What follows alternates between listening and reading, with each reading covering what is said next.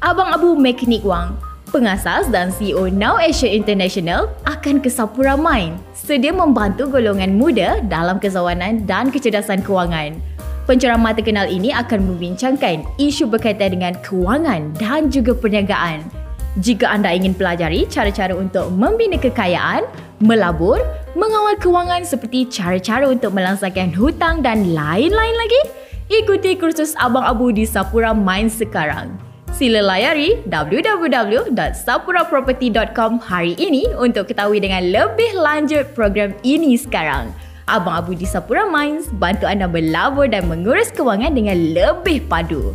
Iklan ini ditaja oleh Wahid Invest.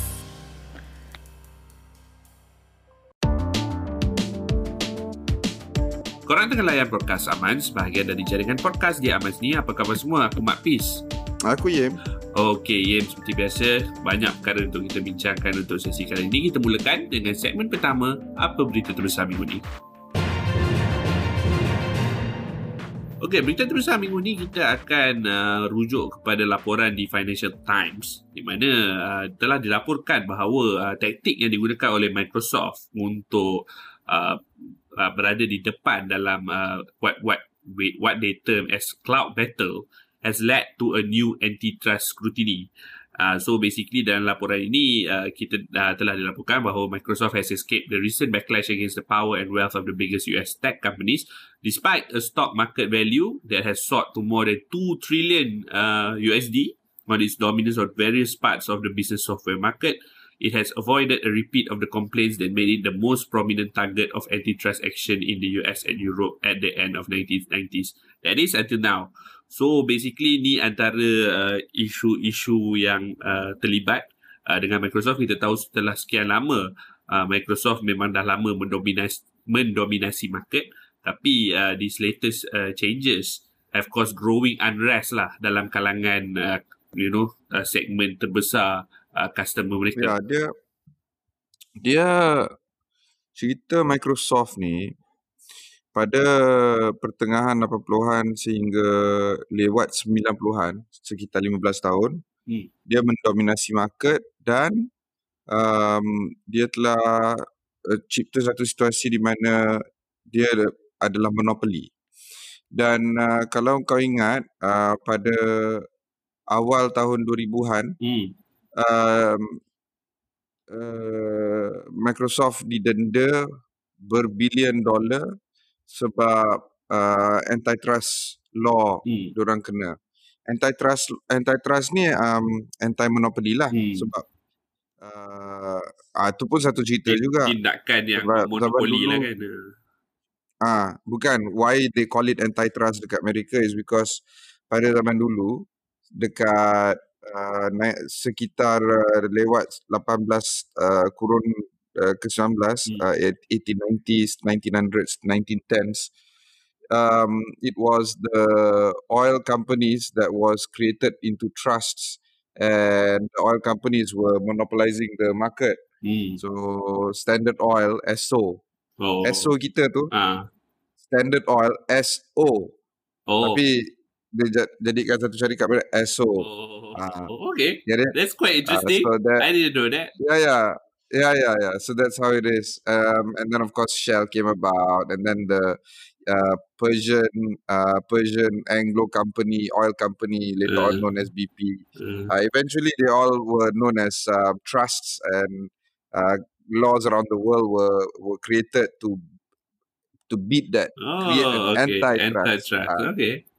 Okay, anyway. Hmm. Uh, pada sekitar tahun uh, balik pada cerita Microsoft ni. Uh, tak ah tak uh, uh, 2000-an lah 2001 okay. 2002 2003 macam tu um, dia telah disaman didenda berbilion dolar dan uh, tak ada cara untuk orang keluar daripada tu hmm. uh, dan orang kena bayarlah denda ni dan sejak dari itu dia cuba nak memulihkan dia orang untuk menjadi satu syarikat yang lebih baik dan uh, lebih uh, I should say play along lah with the rest of the market. Hmm. And they did. And they did. After Steve Ballmer left, after Bill Gates left, they did become the nicer company that they sought to be. Dan disebabkan itu, Microsoft pada hari ini adalah satu syarikat yang telah memulihkan imej mereka secara menyeluruh. Sebelum ni diorang adalah uh, monopoly dan pada dari 2003 2004 sehinggalah sekarang dia merupakan satu syarikat yang lebih um, uh, lebih fokus kepada uh, services macam Xbox hmm. um, dia fokus kepada lebih kepada uh, office suites hmm. uh, dan uh, of course uh, uh, not just that the the biggest uh, service that they're trying to do is of course um, cloud um, unfortunately macam kau cakap berita kau baca tadi dekat Financial Times they are back to square one in terms of monopoly Hmm. So they have made one full circle and back to from being an uh, yeah being an asshole company to being a nice company under the new CEO, and then now being an asshole company again. Unfortunately, that's how it is. Uh, but I, I just want to let you know that Satya Nadella is such a good guy that we really should give him credit where credit is due because mm. without Satya Nadella, I don't think Microsoft can actually get to this image that they have. Okay. And that's why macam kau cakap tadi, dia punya angka valuation dia 2 trillion sama banyak dengan Apple. Yeah.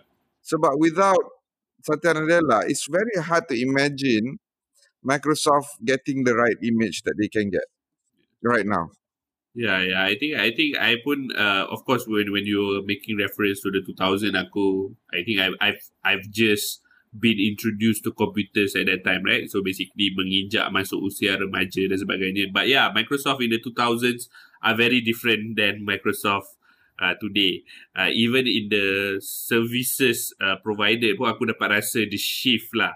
Uh, in terms of I think I think dulu there was nothing but Microsoft. Now we have uh, so many more uh, services and options available. Of course, uh, we could argue this to the rise of the Apple. Tapi uh, it, it it'll be interesting to see what, uh, where does this lead uh, for Microsoft. Sebab benda ni pun, uh, you know, uh, I'm sure Satya Nadella would try uh, his best to, you know, because nobody, no, no companies love uh, scrutiny. What more antitrust uh, scrutiny? So it'll be interesting to see what's next. Okay, on that note, uh, we'll kita berehat sebentar. Lepas ni kita akan ke segmen kedua. Apa lagi berita terbesar minggu ni? Di Sapura Mines, majlis perkahwinan impian anda boleh menjadi nyata. Dewan Agam di Sapura Mines mampu memuatkan sehingga 2,000 jemputan. Besar atau kecil majlis idaman anda, Sapura Mines mampu merealisasikannya. Kawasan parkir yang disediakan amat luas bagi menempatkan kesemua hadirin pada hari istimewa anda. Anda juga boleh memilih kategori pilihan bagi menepati cita rasa terkini. Untuk makluman lanjut, sila layari sapuraproperty.com.my sapura p r o p e r t y.com.my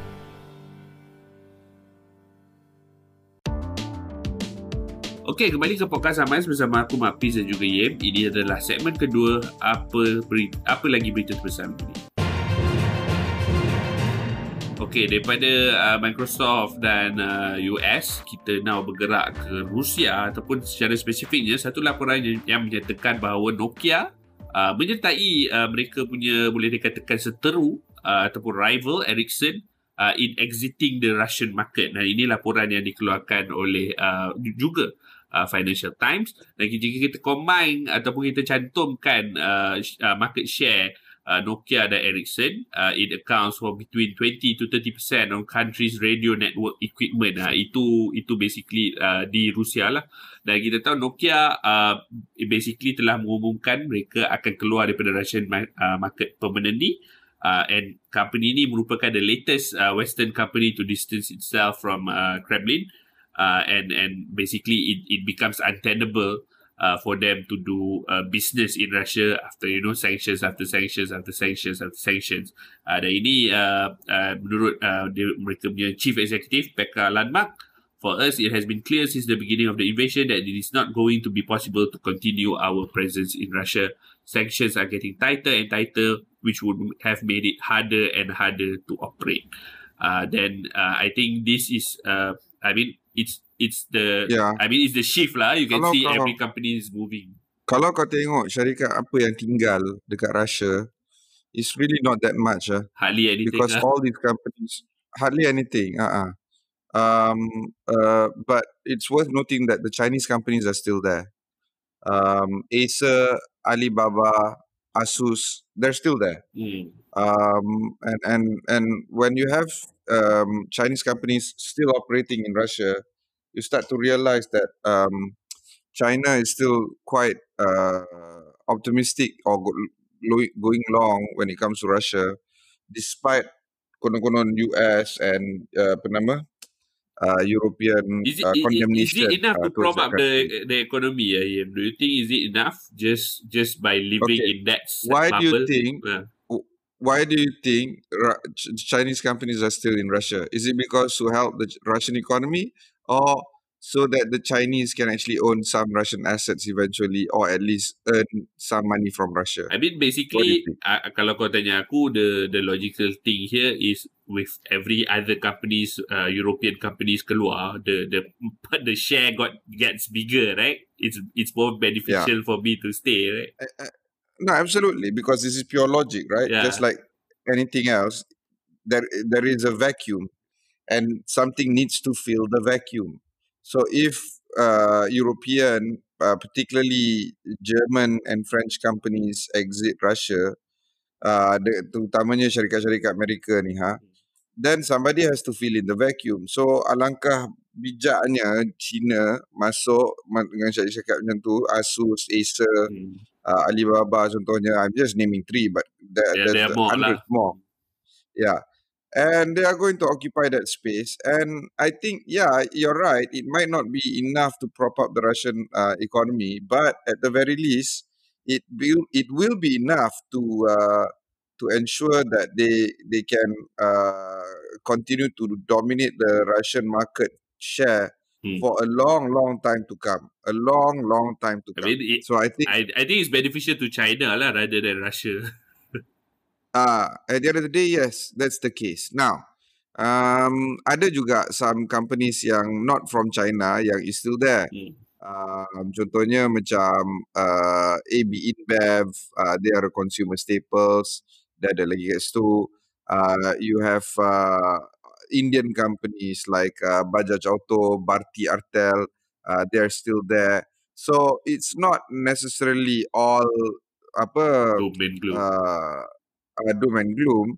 Uh, but the big ones are gone lah. Macam uh, McDonald's and everything, they are out. Yeah. And I think uh, uh, it's important to note that I, I don't know if the companies that are still operating in Russia will still operate in Russia in the days and months to come. Aku rasa tak lama lagi orang semua caw ni sebenarnya. Yeah. Jadi lebih baik caw awal daripada tunggu manjang kan. Yalah, cut, cut your losses lah kan. Cut your losses now and you know cash out as fast as possible. Uh, because if you do exit now, then you uh, coming out across macam hero tau. Nah. Kalau kau lambat sangat, kau ni nah, macam, oh kau dah, dah, bila... dah mati, baru dah keluar. Ah, uh, In fact, one argument is habis sepah madu dibuang. So, bila dah rasa dah tak ada benda lagi baru kau belah betul-betul kapitalis kau ni. Ah, so itu another argument lah. Yeah, so many arguments to this, but uh, yeah, it has. Uh, it'll be interesting to see how uh, the next wave, or rather, how uh, the Russian economy survives or rebuild itself after this. Uh, kita berehat sebentar. Lepas ni, seperti biasa, kita akan ke segmen ketiga, uh, iaitu teman Amans. Amans Media adalah peneraju kandungan dunia IT dalam bahasa Malaysia. Kami memberi tumpuan terhadap perkembangan dunia IT di dalam dan di luar negara. Kami menghasilkan tutorial dan menggunakan bahasa Malaysia sepenuhnya. Layari amans.my, a m a n z.my hari ini. Okey, kembali ke podcast Amans bersama aku Mak Piz dan juga Yem. Ini adalah segmen ketiga, segmen teman Amans. Okey, seperti biasa dalam segmen ni aku dan Jim akan memberi respon kepada soalan-soalan yang dihantarkan oleh pendengar-pendengar ke ask@amans.my. Aku ulang sekali lagi, ask@amans.my. Dan untuk sesi kali ini kita dengarkan apa uh, persoalan yang dibangkitkan dalam teman Amans kali ini. Hai, saya Musa dari Ceras. TikTok kini ada pelbagai kandungan kesihatan mental yang pada awalnya bagus untuk kita fahami isu ini. Namun demikian, terdapat laporan yang menunjukkan bahawa kandungan ini mungkin tidak sama dengan apa yang disarankan oleh pengamal kesihatan mental. Adakah kandungan-kandungan seperti ini memputarbelikkan pemahaman kami terhadap isu kesihatan mental?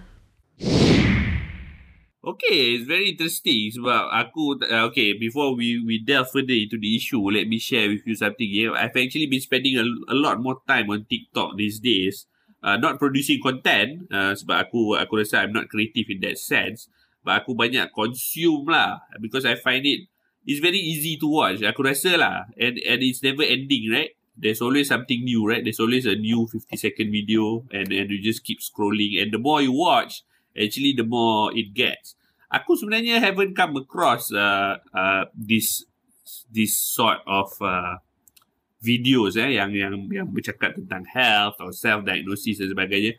I don't know maybe it's just evident of the kind of trends uh, or, or the kind of content that I watch which is mostly uh, uh, lawak or jokes based uh, or troll based rather than you know actual health tapi I think it's a it's a pertinent issue yang yang merisaukan sebab I think they are over simplifying things which makes it uh, you know susah lah more mis you contribute to the large misinformation yeah. on the internet jadi um, uh, actually TikTok has been very good in content moderation sebab sebelum ni pun uh, any uh, news regarding vaccines uh, they they kind of uh, were fast in terms of stemming it out So anti-vaxxers tak dapat menggunakan platform TikTok untuk sebarkan maklumat palsu. Tapi at the same time, uh, kalau kau tengok, there are crazy misinformation juga. Hmm. Uh, not regarding vaccine tau. Hmm. Everything but regarding everything else. Contohnya football. Um, ada a few accounts yang aku tengok yang dia ajar macam mana nak main bola. Basically, literally main bola. Okay counter attack yeah. macam mana tahan bola bagi bola roll apa semua aku tengok kelakar juga dia punya instruction okay. i mean it's not it's not there lah i mean i play football yeah. kan so i'm like kenapa kau nak sepak bola macam tu macam pelik tak je betul, eh. kalau kau try dekat padang kalau ya memang kalau kau try dekat padang style-style yang dia, dia bilang ni memang tak akan jadi confirm so I mean, but that is like that is harmless misinformation. I would call it ah, like absalan kan. Kalau try try tak jadi. Ya. Kau tak ah jadi tak apalah kan. I mean itu memang bola je. But when you talk about health issues, right? Hmm. Um, uh, I saw one TikTok content. Uh, because soalan teman-teman tahu uh, kali ni memang best sikit. Sebab memang baru ni aku tengok satu content hmm. um, on how to uh, apa nama uh, lawan uh, botak. I'm I'm actually balding. Ah, okay.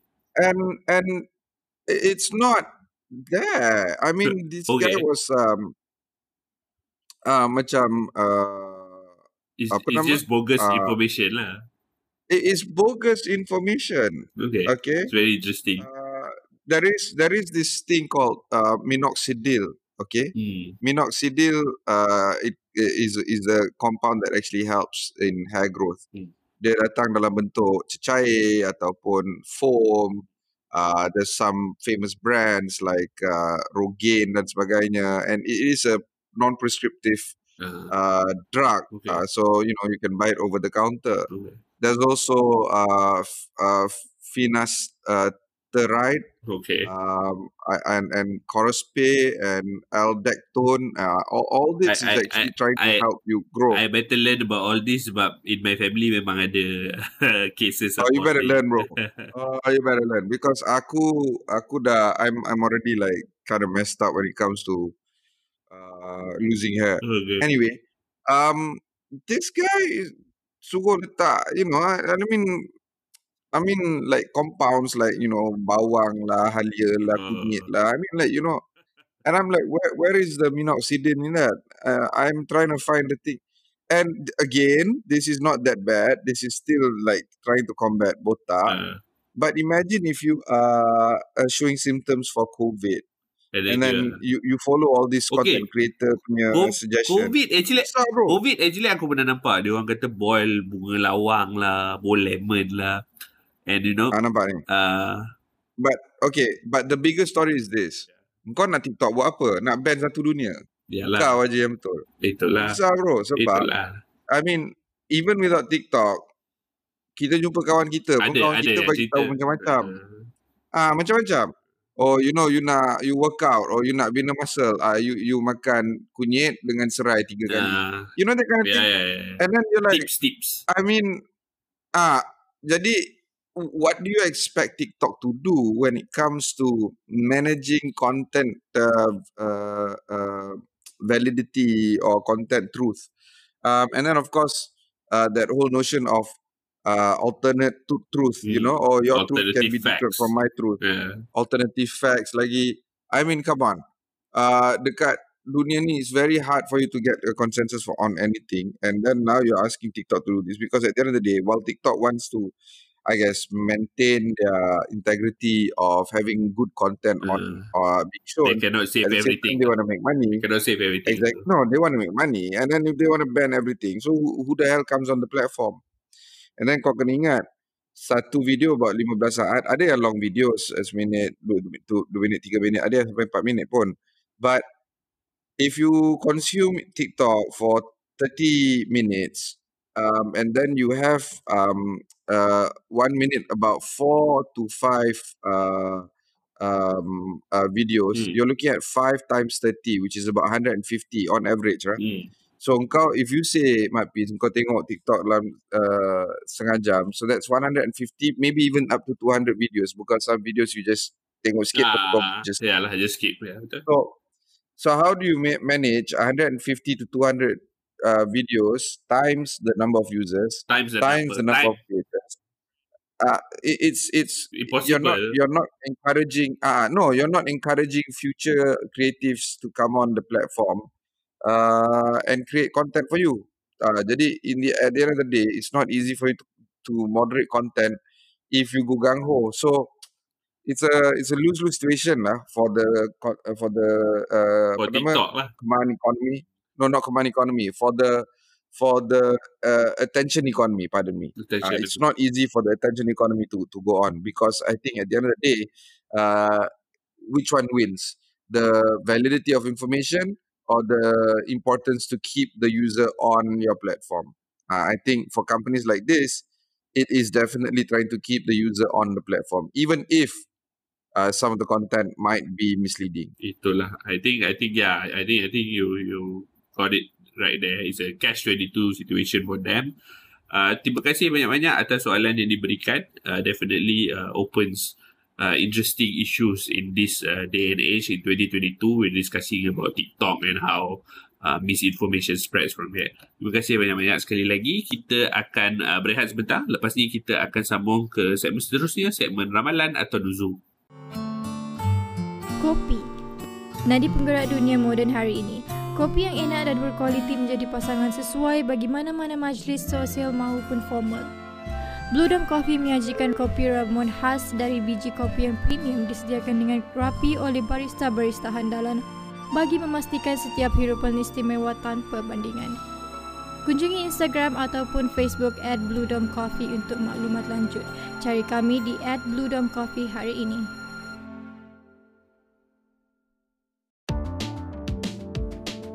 Okey, kembali ke podcast zaman bersama aku Mak Pis dan juga Yem. Ini adalah segmen keempat, segmen ramalan atau nuzum. Okey, dalam segmen ni seperti biasa aku dan Yem akan sembang tentang uh, apa yang uh, kami ingin ramalkan. Dan aku difahamkan untuk sesi ni, uh, Yem ada something untuk ramalkan. Mungkin Yem boleh kongsikan? Aku punya ramalan adalah ni ya. Hmm. Banyak makin hari makin banyak masalah di NB huh. uh, dengan MNO. Ada dan makin makin hari makin karut dia punya argument dia. Hmm. Dan uh, aku rasa this is come to a point where oh by, by the way aku ada beli uh, iPhone SE. Hmm. Yang 5G enable. Yang 5G enable. Aku pun sumbatkan aku punya Yes 5G SIM card dalam iPhone 5, 5 uh, iPhone SE. Uh-huh. Punyalah try try try try try try. Tak dapat. Tak boleh tak dapat. lepas tu aku pun eh kenapa ni aku pun tanya. Kau pergi ke LCC kot. Tak, aku pergi dekat aku pergi geng-geng kita dekat Aman. Uh, dia pun cakap eh yeah, bukan itu hari kau buat episod podcast Aman ke yang ceritakan 5G, 5G yeah. tak boleh pakai dekat iPhone. Aku I completely forgot about it. Completely forgot about antara it. Antara list uh, device yang tak boleh eh. Ah, so aku pergi website 5G apa tu. Memang betul bro. 5 uh, uh, uh, yes, 5G is not supported by iPhone and it's not the problem of yes or YTL. It is really DNB. Tak boleh Dia tak bagi. support ha. iPhone. Do you know iPhone is an emblem of the T20 of the world? So, Alright. Uh, so, uh, so you basically uh, populasi dunia, buang. populasi dunia, ah memang populasi dunia 7 bilion. Penggunaan iPhone, penjualan iPhone ada dalam sekitar 1 bilion. Aku bukan nak kata aku orang kaya, uh. tapi memang jauh lagi lah kan. Top, Kalau I mean, top half I'm not lah. rich top at half, all. top half. Not, I'm not. I'm not, not the average. Top half. I lah. am definitely the richest 1 billion in 7 billion on the planet lah, definitely. So why? Why I know? Because orang orang yang uh, you know the uh, that is struggling in economic situation might not necessarily want to buy an iPhone, right? Yeah. yeah. I, and and while I say that, there are still a lot of okay people and rich people that buy non-iPhone. Yeah. I get that, but iPhones is a commodity that is quite pricey Hmm. dan mungkin terkaya separuh terkaya daripada 7 bilion tu beli. So what does that mean? That means DNB is excluding the T20 of the world from the 5G. services. Tak ke gila? And arguably, those are the most yang akan gunakan an- anyways, right? Because they have. Yeah, exactly. So so you have a situation where there is a market that wants 5G, there is a market that has a device that has 5G, and then that the market does not have the literal 5G. Jadi ramalan aku adalah ni. Uh, providers macam Starlink Hmm. yang uh, Elon Musk buat yang akan berikan kau akses kepada internet menggunakan satellite dia bypassing all national laws and all this uh, dia akan berleluasa di Malaysia uh, ingat tak yang kita buat satu episod tu satu bulan berapa entah Ya, ya. Seribu Uh, lebih kan? Seribu lebih. Dua ribu. seribu lebih satu bulan uh, uh. I think it doesn't matter because the T20 of Malaysia will buy Starlink at the very least it provides 5G connectivity bypassing the requirements of DNB. And I think that because of that, Starlink dia memerlukan cer- certain percentage yeah, of users in Malaysia. Uh, maybe T5, maybe T10, whatever lah, however we wanna wanna classify it. Yes. But they are not going to be a dud. That's my ramalan. By the time Starlink is going to be rolled out, Hmm. bila itu hari kita bilang, Kata 2023 kan? Ah, 2023. Okay, it's going to go f- very fine and very good when it comes to the business. That's my ramalan. Nanti in uh, one year from now kita check balik ramalan aku tengok balik betul ke tidak. Hmm. Starlink akan berluasa di pasaran di Malaysia disebabkan kelembapan DNB. It'll be interesting to see sebab I'm sure I'm sure like I think we we just spoke about it right about you know the fact uh, macam tadi I think earlier in the segment we kita dah cakap bila American companies and European companies keluar dari Russia there's a void right and itulah that's the situation that DNB is creating lah a void uh, in in 5G services right and I'm sure if any provider in Singapore and Indonesia thought like hey if we can do this you know why not you know uh aku I, I'm not I'm not entirely sure of the 5G players in the region, but Would you pay for for for Starlink to get 5G? Un- Uh, un- un- unfortunately it's above my pay grade. Literally, uh, I can't afford thousand over on internet just on internet. I don't I, I don't think I, I can afford to uh thousand over on internet but you you got to think about it this way right Ah. katalah katalah kita boleh tong-tong contohnya Nah, so engkau cover engkau cover 600 aku cover 600 you dengan neighbor you do you think you you, you still I, I mean yeah. it's I, possible right I mean, I mean, yeah. I mean, we can share among. I mean, my wing kan, my wing ada tiga unit je. So, uh, yeah, it's it's definitely possible. Uh, in that sense. because the throughput is going to be huge it's it's like you know I- it, it, I don't know 5000 ah uh, no yeah I'm talking 5000 to 10000 Mbps Uh. already kalau kau ada what's your what's your line right now 500 800 mana ada. sekarang ni Uh, right now my Oh, kau 200 ah uh, my, my my line now 50. Oh wow, really? Yeah. Because of condo, is it? Yeah. Oh. Oh wow, really? And then how how do you watch like Netflix ke apa ke streaming? Okay. So far so far it's okay, but what I realize is that macam macam my wife she she works from home, right? So she use the cable. She gets to use cantik lah. Uh, but my wifi suffers a bit. Bila dia ada dia punya teleconferencing uh, I'm watching Netflix and then on my tablet I'm doing something else with the internet YouTube ke apa.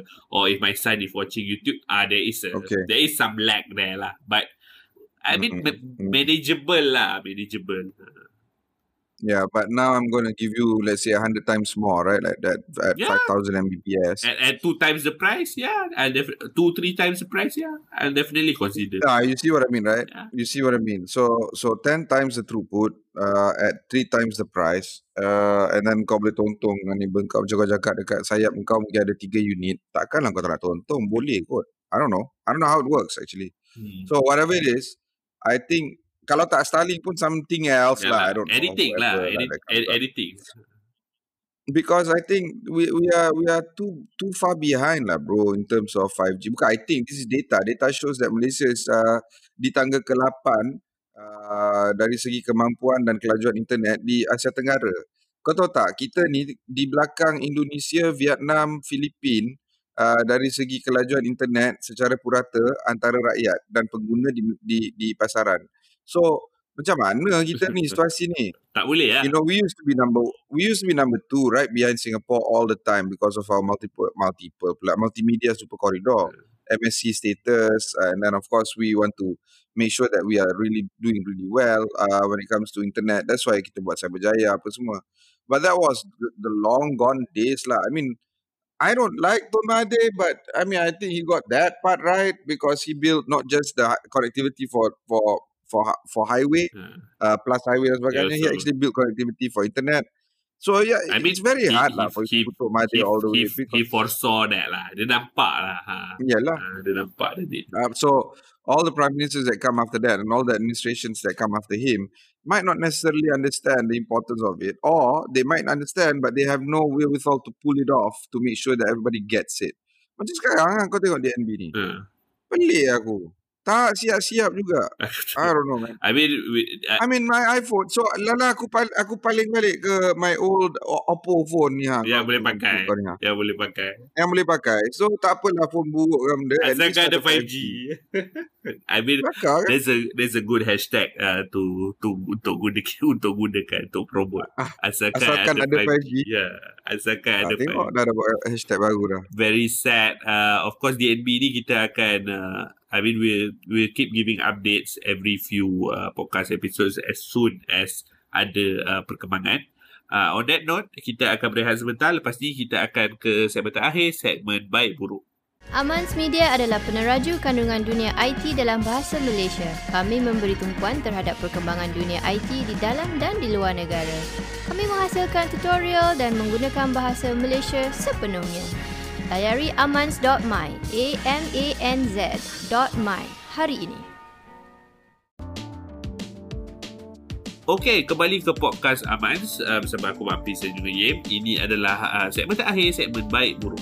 Seperti biasa dalam segmen ni aku dan Yem akan membincang tentang apa yang baik dan buruk yang kita lihat uh, untuk uh, minggu ni ataupun sesi kali ni. Mungkin Yem mula-mulakan apa yang uh, kau nampak sebagai baik atau buruk? Uh, beberapa hari lepas kerajaan telah mengumumkan yang uh, Pig Kids akan uh, dihentikan ya. uh, sebab projek ni yeah. tak boleh uh, berterusan uh, selama-lamanya uh, tetapi because satu uh, apa nama walaupun pendaftaran Pig Kids meningkat um, tapi diorang kena tamatkan uh, program ni dalam jangka masa terdekat jadi aku aku rasa kesal bukan sebab uh, kerajaan kena daftar uh, kena kena apa nama kena tamatkan benda ni hmm.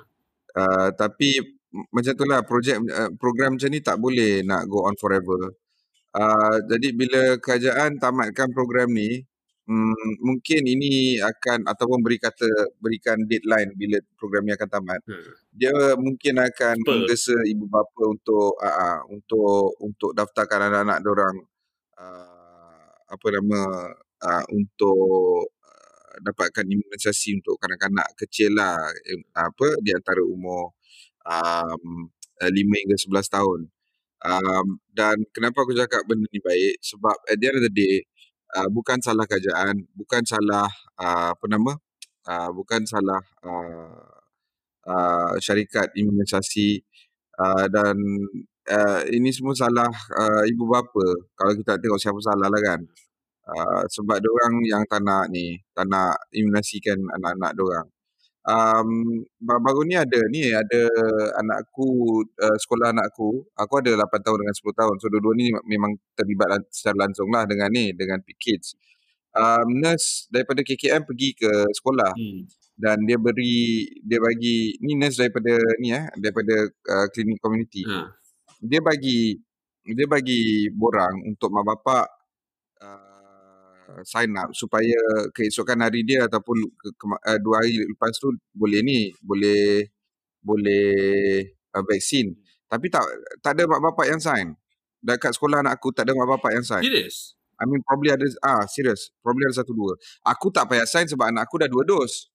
Oh. sebab aku memang guna my sejahtera dan sebagainya. Okay so yang sekolah ni memang tak tak ada tak ramai yang yang mungkin, vaksin. mungkin dah vaksin? No No, no, no, no, no. Oh. Memang tak vaksin. So that, one dose. You're sure, you're sure that they are not in your child punya category, but in the other category. Ya, yeah, ya, yeah, ya. Yeah. Memang. Jadi yang memang betul lah. So kenyataan media yang dikeluarkan oleh KKM, dia kata sehingga 12 April, uh, sekitar 38% kanak-kanak telah menerima sekurang-kurangnya satu dos. 38.6%, not even 40%, you know. That's the sad part. As of uh, 12 uh, April. Uh. Jadi because of this, um, kerajaan terpaksa akhirkan tam, uh, program ni ataupun tamatkan program ni sebab kalau tak tak boleh apa-apa lah. lah wastage aku aku ada baca uh, pasal jadi le, le, le, uh, jadi the the pengumuman ni ibu bapa kepada kanak-kanak yang belum terima vaksin perlu membuat keputusan mengenai vaksin ini sebelum 15 Mei. Hmm. 15 Mei, maknanya 2-3 minggu lepas raya. Hmm. Uh, lepas tarikh ini, vaksin kanak-kanak komuniti tidak akan ditawarkan di mana-mana fasiliti kesihatan awam dan swasta di Malaysia. Manakala uh, vaksin CoronaVac pula hanya boleh diperolehi dengan bayaran di fasiliti swasta. So, even if you want after this, you can buy the CoronaVac. You can't buy community uh, uh, Comirnaty is Pfizer lah. Yeah. Uh, CoronaVac is Sinovac. So, good luck lah to the parents. Tapi, I, I hope it, you you made the right choice lah. Itu, aku aku baca kan, apparently the peak kids punya dosage is 4,000, sorry, the rate of dose is 4,500 daily. Can you imagine him? At one point, kita sebenarnya, berapa lah, kita ada capai 100,000 doses uh, given a day lah. So, actually benda ni sebenarnya cepat je kalau betul-betul kalau betul-betul lah you nak cover through the population, aku rasa pick kids ni cepat. Yes, I do agree with you. Memang baik that ada timeline. Tapi bagi aku apa yang, aku rasa uh, this is where I think I agree with you baik. Tapi aku rasa buruk dia ialah it actually come to this. Uh, which is for me is sad. Aku kalau dia orang nak tamatkan dia dan 95% ke 96% aku at least macam taklah sedih macam ya yeah, naturally uh, things all good things come to an end tapi bila not even half uh, of the popul of the of the budak punya population dapat and you are ending ah uh, ni yang aku rasa macam sedih lah because at the end of the day these kids will grow tapi up you cannot expect Yeah, I know. Tapi you cannot expect the government to go let this yeah, program go on yeah. perpetuity. Betul lah, betul lah. This I do money, bro. I, I do agree. I do agree. I, I'm not I'm not I'm not singling out the government atau ataupun rasakan mereka salah tak sepatutnya benda tu. Aku sebenarnya betul lah parents lah. You know you, you I think there's ample time. Tapi kenapa kenapa teen pick teen 90 plus percent two doses? I I don't get it. They are no, still under uh, age. it's, it's, still... it's a different generation. Okay? Okay so so okay this is this is my my my uh, so called uh, uh, aku punya pemikiran lah. Could be wrong. There's there's there's there's generations Apa, analysis? like, just there's generations like you and there's generations like me. And what I mean here is like generations where uh, dia orang ada anak teenager uh, which is dia orang dah matured and dia orang dah you know pretty far advanced in life and they have uh, teenagers as their children. They know what they want they know what to do apa-apa semua. And then there's this new young young couples with anak yang muda macam aku and anak yang you know between the age of 5 to 7 8 9 10 so uh, you are in both lah technically. You have a teenage uh, uh, daughter and also you have 8 and 10 year old. So aku rasa it's it's a generational thing. This particular generation dah okay uh, with, the ones with teenagers are okay and they they vaccinate their teenagers. But the ones with kids ni uh, is the one hesitating. Sebab aku ada juga kawan aku sampai hari ni yang choose not to. I mean both uh, husband and wife ada vaccinate tapi choose not to vaccinate uh, they are they are five year old. Uh, because oh tak payahlah you know. Okay je dua tahun ni you know dua tahun tak ada vaksin okay je. Why why why want to vaccinate now? So yeah. I I think I think that's the bad thing lah Ah, it, it, susah kan? It, it's very sad. Tapi tapi untuk uh, just just just to say, mana tahulah ada pendengar kita yang yang ada anak yang 4 tahun belum masuk 5 tahun tapi nak vaccination. Apparently um, uh, dia kata uh, I mean from KKM kata pendaftaran akan dibuka uh, untuk mereka yang akan turn 5 after uh, 15 Mei. So uh, oh, ada. yeah yeah. So not to worry. Uh, I think kerajaan will I will find supply lah for you know those yang four years old. And then I think two years from now I think uh, anak aku pula akan jadi lima tahun. So I think uh, it's a it's a continuous process lah. But but you know let's uh, let's just be optimistic. Uh, if you want to vaccinate uh, it's it's it's not the end lah. It doesn't mean that oh lepas ni aku kena bayar for coronavac dan sebagainya. There's still uh, there's still window of opportunity for you. Tapi mana-mana ibu apa yang dah ada anak yang within that age 5 to 11 please last sale. Go for it This is your last aku, chance. Aku punya anak. Okay, ni ni ni anak aku lah punya punya reaction. Um, after dapat vaksin uh, yang 8 tahun dengan 10 tahun, diorang punya side effect adalah uh, sengal dekat tangan. Uh, macam dekat orang bilang macam kena tumbuk. That's the most uh, But they didn't have, common, right? Uh, Everyone uh, because it's 0.2 Yeah, 0.2 milliliter kan. Uh. Uh, cc. So tak ada demam, tak ada apa. It's a very soft uh, uh, uh, dose. So, there is no macam kita ingat tak yang side effect yang demam lah, ah, apalah. Ah. So, I, I don't know. I I just don't get it why people, parents don't want to take yeah. it. It's it's only to prolong the life of their child. Yeah, yeah. Lah, bro. You want you want to pro- provide them with the best, uh, I would say, breast protection lah, leading. But tak apalah, as always, this is our regular PSA uh, week after week di Podcast Zaman. And on that note, kita akhiri Podcast Zaman untuk kali ini. Seperti biasa, ada maklum balas, hantarkan ke as.aman.my. Aku dan James sentiasa mengalu-ngalukannya. Uh, kita bertemu lagi di sesi akan datang. Abang Abu Mekanik Wang, pengasas dan CEO Now Asia International akan ke Sapura Mine. Sedia membantu golongan muda dalam kezawanan dan kecerdasan kewangan. Penceramah terkenal ini akan membincangkan isu berkaitan dengan kewangan dan juga perniagaan. Jika anda ingin pelajari cara-cara untuk membina kekayaan, melabur, mengawal kewangan seperti cara-cara untuk melangsangkan hutang dan lain-lain lagi, ikuti kursus Abang Abu di Sapura Mind sekarang. Sila layari www.sapuraproperty.com hari ini untuk ketahui dengan lebih lanjut program ini sekarang. Abang Abu di Sapura Mines bantu anda melabur dan mengurus kewangan dengan lebih padu. Iklan ini ditaja oleh Wahid Invest.